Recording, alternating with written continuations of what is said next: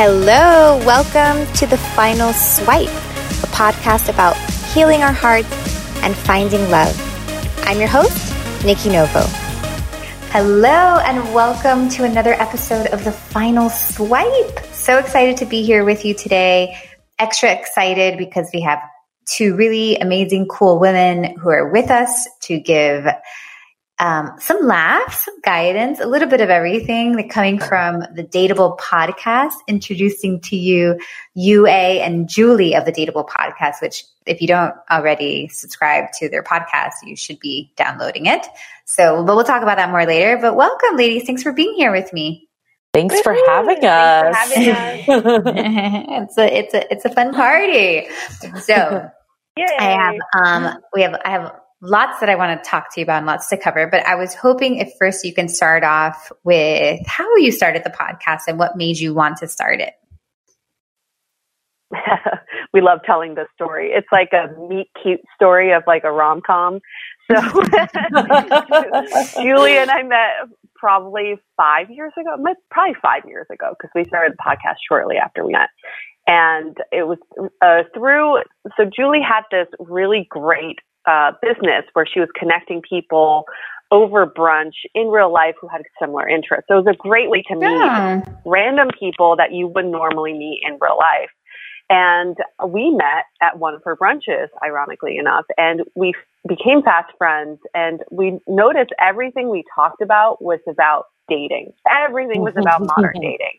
I had just moved to San Francisco. Julie had been in San Francisco for most of her adult life. We did a lot of compare contrast, but also just like the craziness of navigating what the what the hell is going on? I mean, we just kept asking what is going on, and we both had really good stories, and the people around us had really good stories. So we thought, why don't we try a podcast? Why not? Let's see what happens. And when we first started, it was all about just telling dating stories. And we knew that there would be endless stories to tell. but I think now that we're in our 10th, we just wrapped our 10th season. Wow. We quickly realized that it's not just the dating stories. It's really taking away from the stories what we can learn from it and getting to the bottom of why people do the things they do. Yeah, and like some of the one of the reasons why I actually started the company to meet in real life was from my own frustrations on apps. Like it felt like I would be on mm. apps and I would have a ton of dates, but not many of them would actually lead anywhere. And I was, you know, went through my own kind of like self discovery and challenges uh, with dating and Yue had a background as a dating coach. So she had her own unique experiences. And I think that's why we kind of felt like we needed to do this platform to really hear other people's stories. And what we soon realized is that everyone had very unique experiences, but they also had a lot of the same underlying themes. And we actually kind of started this as like a dating in San Francisco podcast because we thought it was so unique and so different. And then we quickly realized realize like the same issues here were everywhere. They just showed up in a little bit of a different way, but the underlying changes like with technology, with gender roles, like all of the shifts that were happening were universal. So it sounds like you guys are like running an experiment and you're watching all these crazy humans do this crazy thing. Kind of, actually. We've done. Except we're also part of the experiment. Yeah, totally. I think some of the most interesting things we've done is we've actually done some like he said, she said perspective dates where two people go out, and Yue and I have also oh, done this where we've had our own past dates on the podcast to share their perceptions of us. And it has been mind blowing just to see how different people perceive different things. And I think it's really shown us that, you know, so much of this is just, just having compassion for other people and everyone's just trying to do their best here. Yes, I, I love that. I always I always think about that and I always like remind my clients and my students that, you know, at the end of the day, like everything that you're feeling, the, the other person's feeling as well. Like we're all like these humans, but we, you know, we put it, we put each other on pedestals and we have all these ideas. But I think that that's a beautiful um, perspective that you guys offer. So I, I love that. That I have not heard the podcast where people are, um, your past dates are talking about you, and that's really interesting. and scary all at the same time. um, Ju- I know Julie, you're dating, but Yue, are you also dating? No, I've been in a relationship for almost two years now. Oh, wow. Did you, I was wondering about that. Like, did you feel that it might be scary to like change your identity because like maybe your identity was like wrapped up in being like a person that goes on dates and like having, because of like, you know, what you do? Um, or did it, or like, did, was there any kind of, um, was it hard to make that transition or you felt like, okay, to be like, okay, I'm ready for this? That's a really interesting question. So when when I lived in New York, I had my own dating coach business and it was called Miss Singlefied. I was called, you know, I was like known as Ask Miss Singlefied any dating questions you have. And a friend posed this question to me and he was like, What happens when you're not single? What are you right. then? So I ended up getting um I bought the domain Maryfied because I was like, well, eventually Singlefied will become Maryfied. And when we started the podcast, I had the exact same thought is, well, we are always going to evolve, but our podcast is more than just single people dating. In fact, so many of our friends who are in relationships who are married listen to the podcast too. So I think it's actually really nice that Julie and I can offer perspectives from someone who's single and someone who's in a relationship, but it, it's all based around human connection. Yeah. I think the other thing too, it's like we've been doing this now for four years. So both of us have actually shifted our relationship statuses quite a bit in those four years, as you would imagine. Like we haven't mm-hmm. just stayed static. So when I started the pod, when we started the podcast, I was in a relationship. Yue was single, and then we've shifted along the way. There was a period that we were both single. There was a period where we were both dating, like or in relationships. Like it's just like it's it's kind of zigged and zagged throughout. And I think what we've learned too is a lot of this is beyond dating. It's how you navigate long term relationships, like what the work that you need to do on yourself. Like, I think when we first started this, we thought it would always be about just two people interacting. And what we've learned is so much of this is self work oops, sorry about that. Self work that doesn't change. Like it doesn't go away. It doesn't go away because you get in a relationship. It doesn't go away because you get married. Like this is something that's just a continued evolution through the rest of your life. Yeah, I mean, I always think I always like remind my my students also like when, especially in that dating process, like we put so much emphasis on the other person because we we like oh bring this new human into our experience into our life, but it's really like more than ever a time to watch and care for ourselves because that, like, depending on how we feel about ourselves, how we are viewing ourselves, all that kind of stuff is like how we're going to relate to that other person. So it's like, it's an ongoing mm. project for sure. Absolutely. So I also, so Yue, I found it funny, um, because, so Julie, you were, you've been in San Francisco for a long time. Mm-hmm.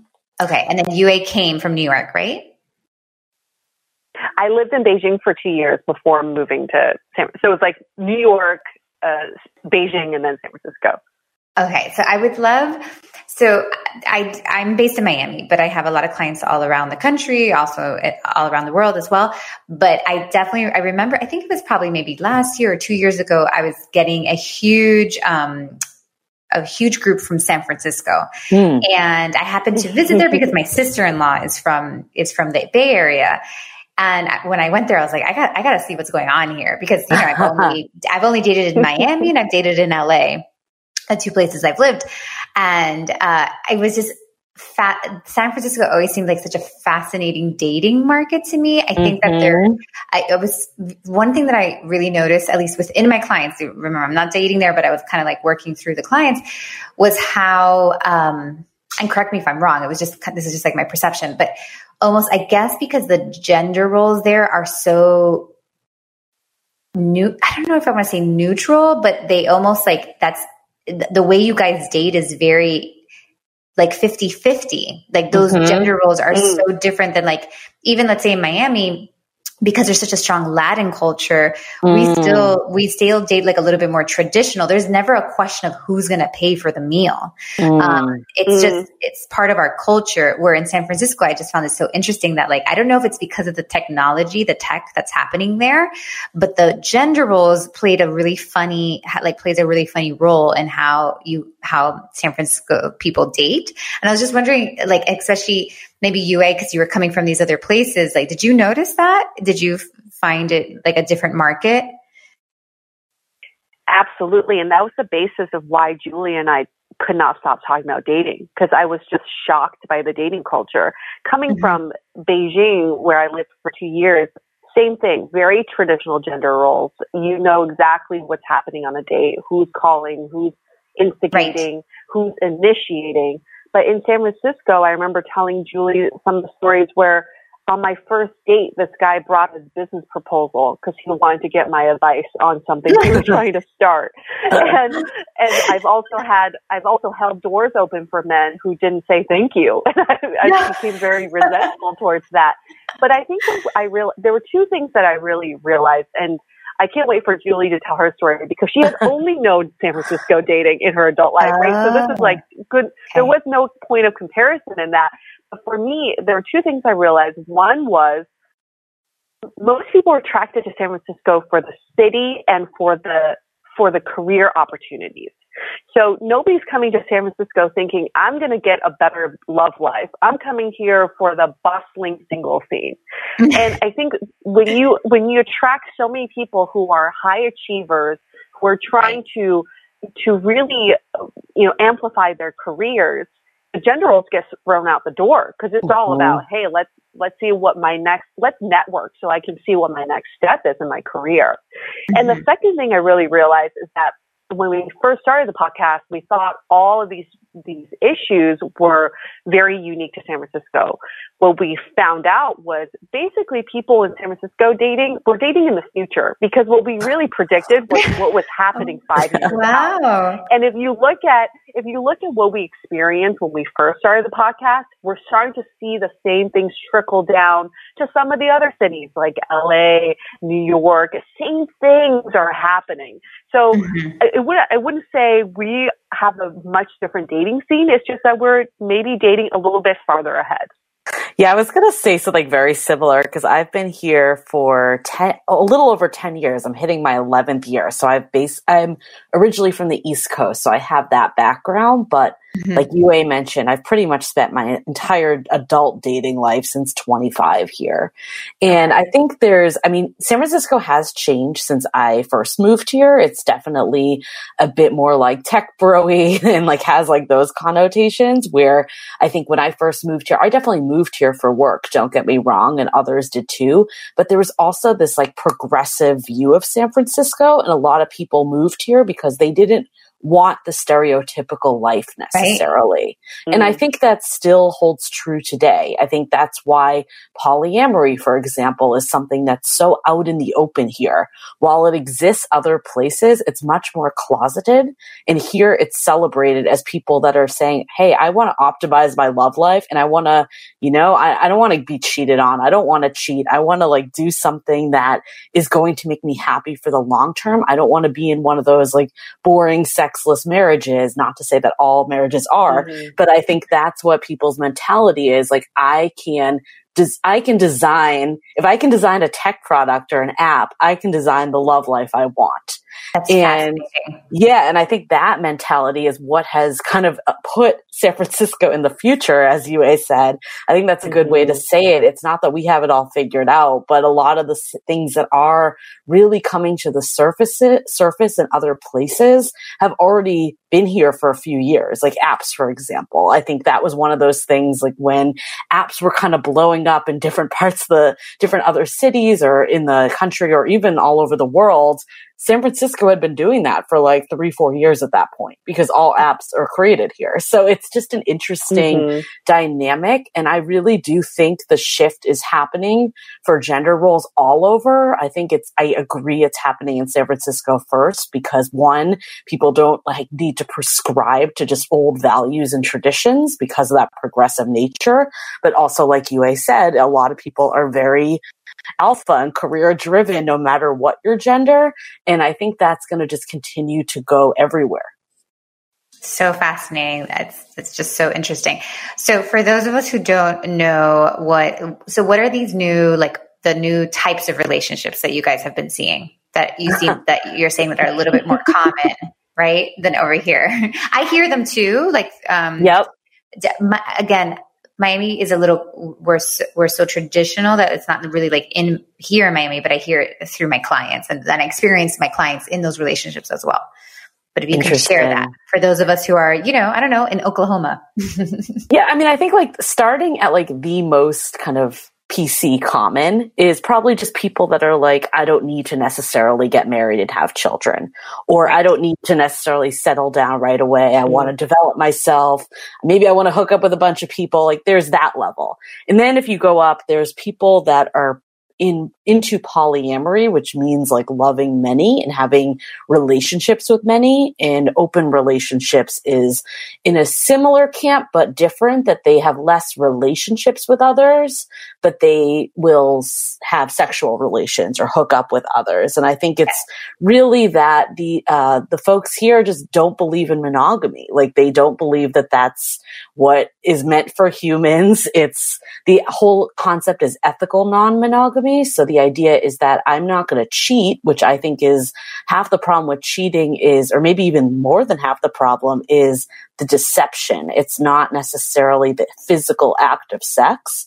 So if I can create this relationship where my partner knows that I'm openly having sex with other people or even openly having relationships with other people, then I can kind of counter that so there's a lot of that that's happening. And then within that there's different variations. There's triads where there's three people in a relationship or triples um, then you also have like unicorns where it's like one person dating a couple. So there's some other variations that get even more extreme that's um, and I think even beyond all of that, because there's so many different configurations. I think everyone has their own idea of what polyamory is, what an open relationship is. But what is interesting in a cultural shift is the language that people use to describe the, the people they're in relationships with. They're, we're getting away from possession and more towards this is someone I am connecting with. So for example, mm-hmm. you'll hear people talk about their partner all the time. It used to be the term used for if you were in a homosexual relationship, this is my partner. Now hetero people use it. All kinds of relationships will use partner. And then even for like polyamorous relationships, it used to be hierarchical. So you have your primary and then you have the secondary, tertiary. but now we're seeing the shift towards non-hierarchical polyamory. It's just that you're connecting with multiple people and everyone's equal and you, you treat everyone as an equal partner. So we're really seeing that cultural shift away from possession. Yeah. And I think like one of the ben- like the benefit of all this, I think there's two things. It can be very confusing. I think there's something about the traditional yeah. way is that you just have one path. You know what you need to do. You know the steps that are taken. You know the progressions of a relationship. And then with this, it's, it's all unknown territory. And I think that's actually one of the reasons what's made modern dating so difficult. Like if you get on an app, let's say you are someone that wants a more traditional relationship, you don't know if the other people want that. Like it's hard to know right. what everyone is looking for. It, but I think the beauty of it is that I mean, we're kind of a generation that has a fallout of divorce. Like we've had, we've experienced being in marriage, following that one path and not being happy in life. So I think what the benefit here is, again, it's not saying that marriage is not the right path, like it can be. And I think that's one of the benefits too, is it's not just getting married and prescribing to gender roles or like a way that we had to do it. It's creating the marriage that you want, or you're deciding to take another path and create that love life that you want.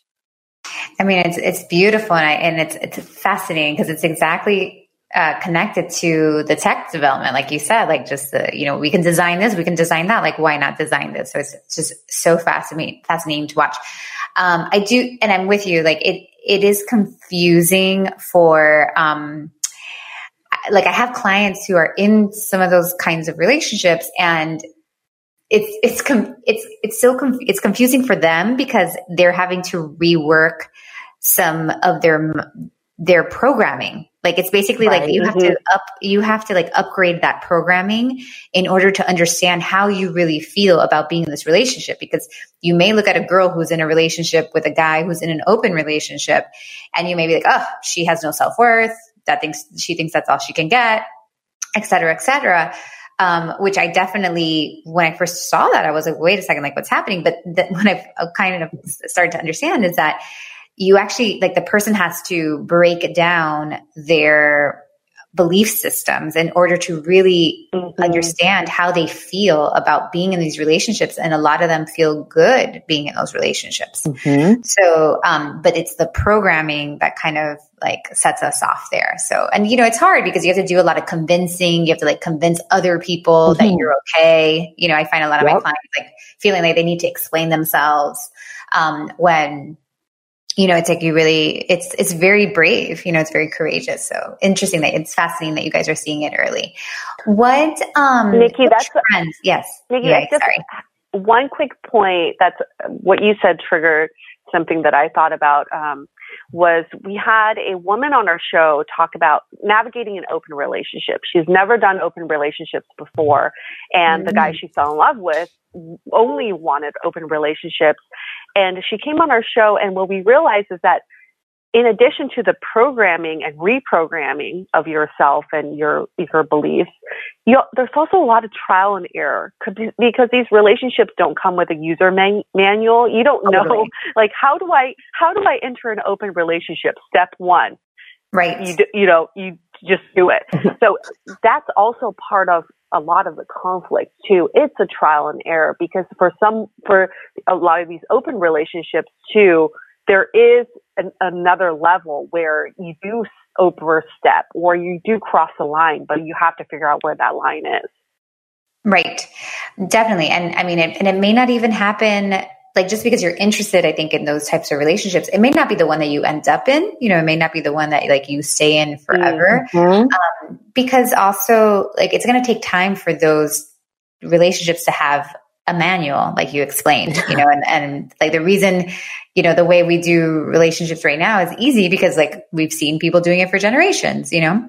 Um, and I don't know the history of these kind of relationships, but my, my, for some odd reason, don't ask why, but I was looking into Greek mythology yesterday and I oh. was I forgot what, um, it was funny on Wikipedia, they had a breakdown of like the different gods and who they had children with. And some of these gods were having children with like 52 women basically. Wow. And I was like, you know, this, mm. this has probably existed for a while, you know, um, probably because at some point these kind of relationships, um, you know, obviously we're getting out of hand or whatever, but I, it's, it's, it's interesting. It's fascinating. I'm not like an expert, but it's interesting that you guys are seeing it earlier, earlier than, than most of us. So, you um, know what else though? It's like even not these so quote unquote like untraditional relationships. I think even traditional relationships are going to start to not have a user manual. Like even if you're with mm-hmm. one partner, you get married, you have children, you go down the that traditional whatever path, it I think what's going to really shift is that people are still going to really shift how they have that relationship and they find something that works for them and their partner. Like one of the things that we've noticed is just how important communication is. And this isn't a revelation. Like everyone knows this, but I think mm-hmm. people's willingness to communicate in relationships now versus let's say 10 years ago is instrumentally different. I think we are in an age of therapy being accepted where men are now starting to be okay with their feelings too. And I think like we've talked to, like we did an episode with Ashley Madison, the affairs site. And one of mm-hmm. the things that was fascinating there is we talked to a lot of the people that were having affairs, and a lot of them just did not talk to their spouses, like people that they had been married mm-hmm. to for years. Like there was just no open communication, no safe space. And I think like our generation, that is something that is a priority. And I know for mm-hmm. myself, like if I can't have an open conversation with someone, they can't hear me, they can't hear my feelings, where I'm coming from, how like I want to work with them to create a relationship, then it's not going to be a relationship with them for me. Absolutely. Um, wow, I have to listen to that episode. Sounds fascinating. uh, so if you guys so remember good. what number that is, um, we'll, we'll definitely share that. And I think, you know, this is probably like a just kind of off topic, but that on the communication piece, I think a, a, lot of reason why I see some women maybe taking longer than they expected to form that relationship at whatever year, you know, whatever age they thought they were supposed to form it in. A lot of it has to do with we're we're still training, like men are still catching up in communication. It's mm-hmm. not their fault. It's it's like, you know, it's the patriarchy has been happening for a long time.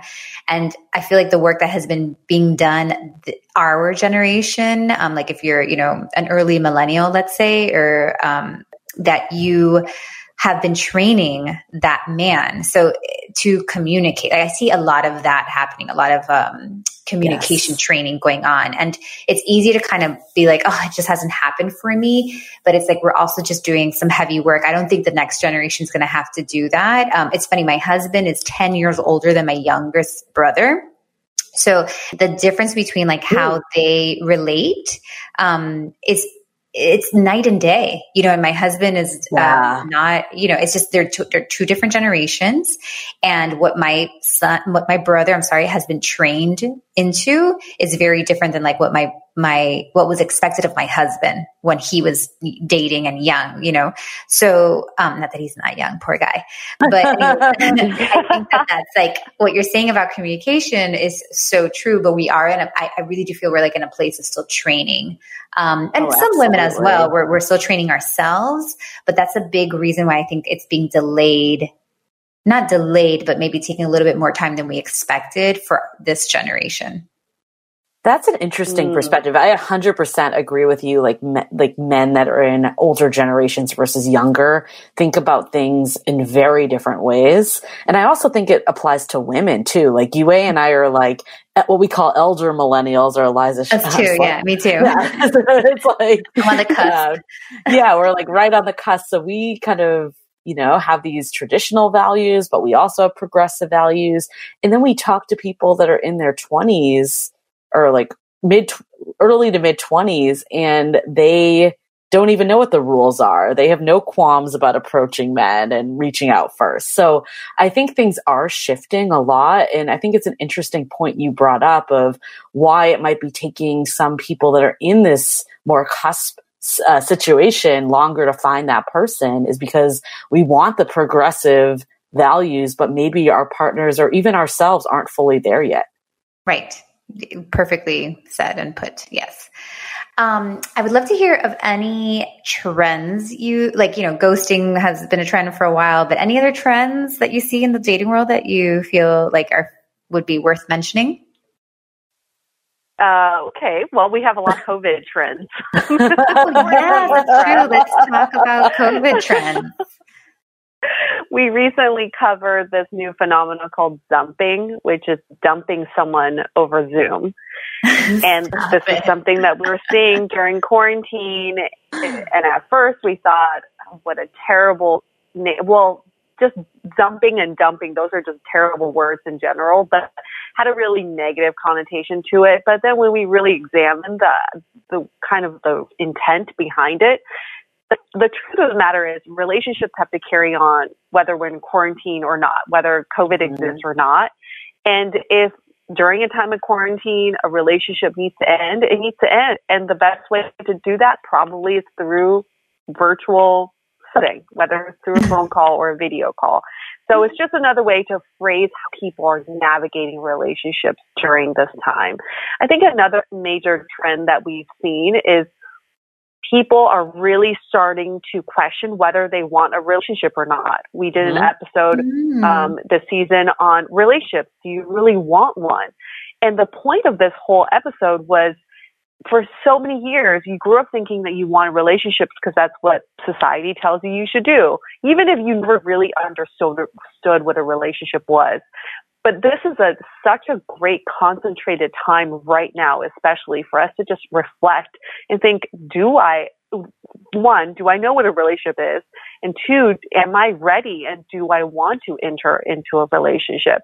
So I think coming out of quarantine and coming out of COVID, we're going to see a lot of daters who are going to make, be making decisions that are more intentional than before. Right. We also, I think this has definitely been a time of self awareness for many.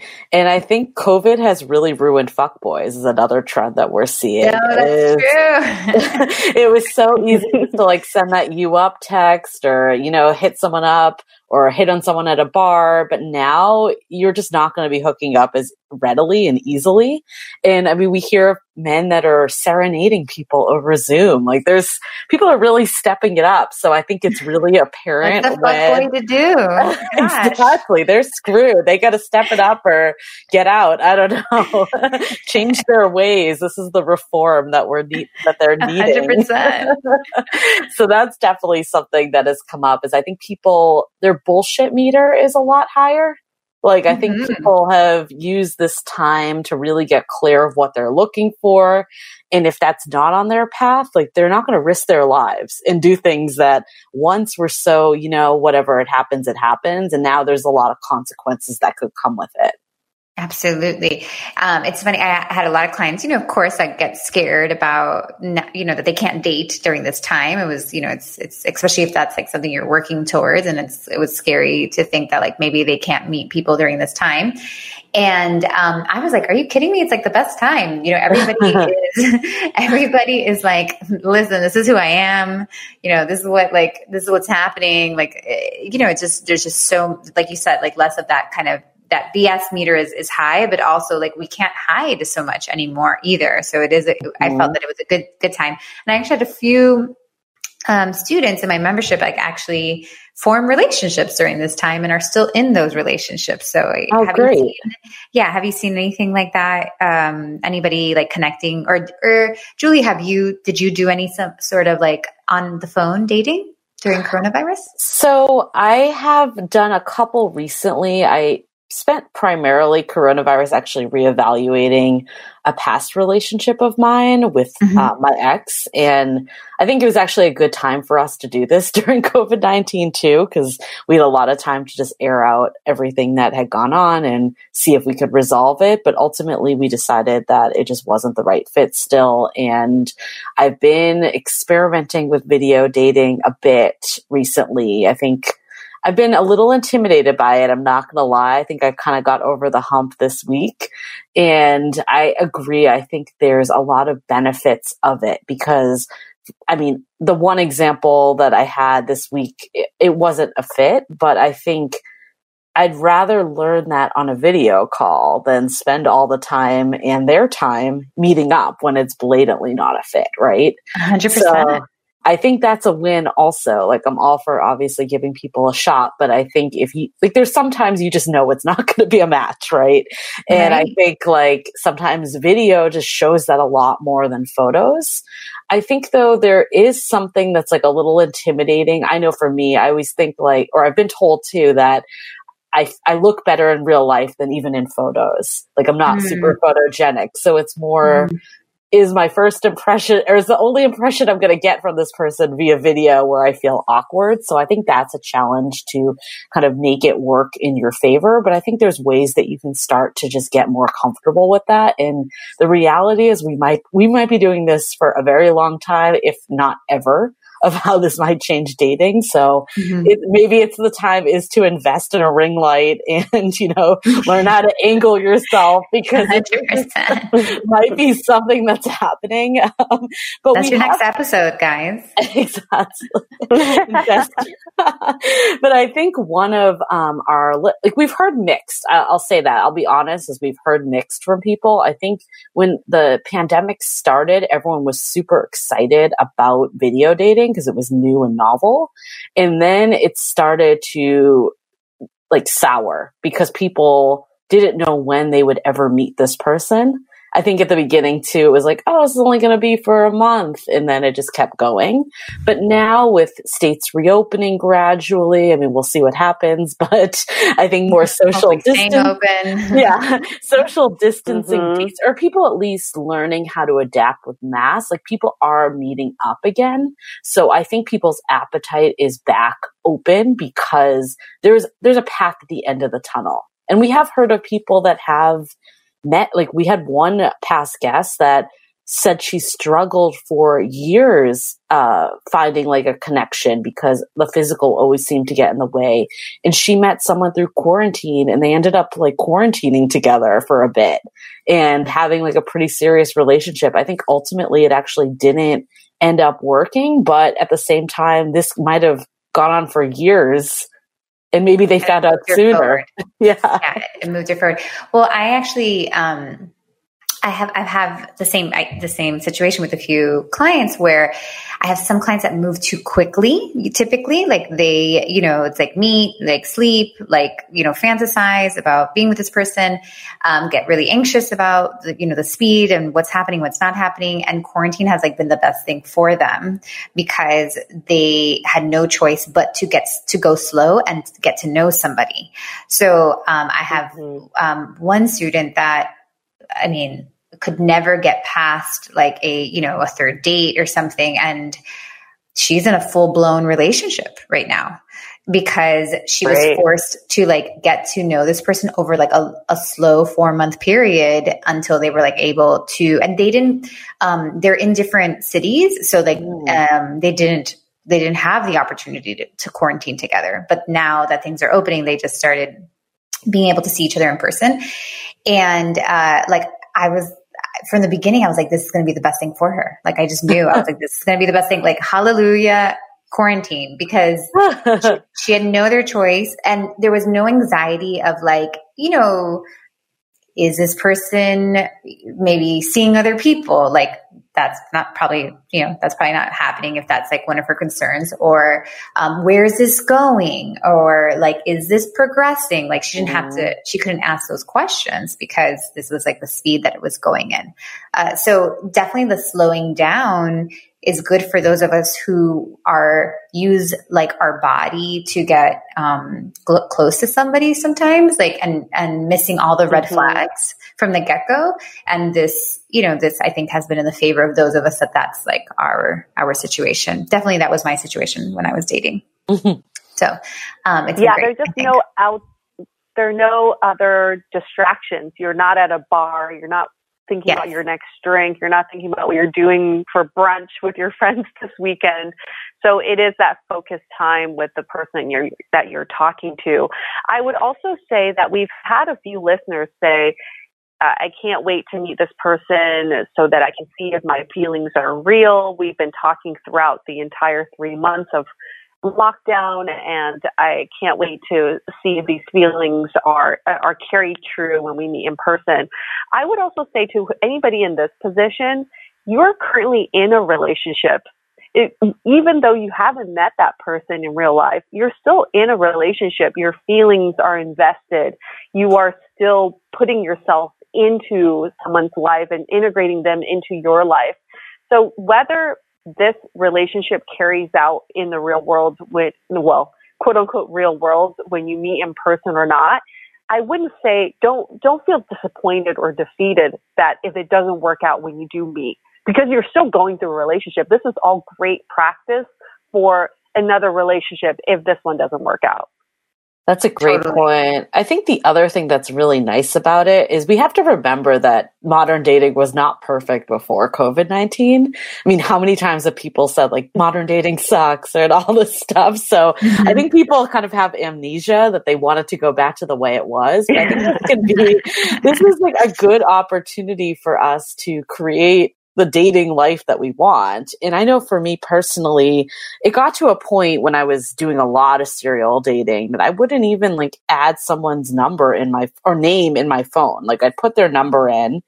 I would I wouldn't take that next one second step to add their name because I thought in my mind, there's a pretty good shot I'll never see this person again. That's a terrible wow. way to go into a date.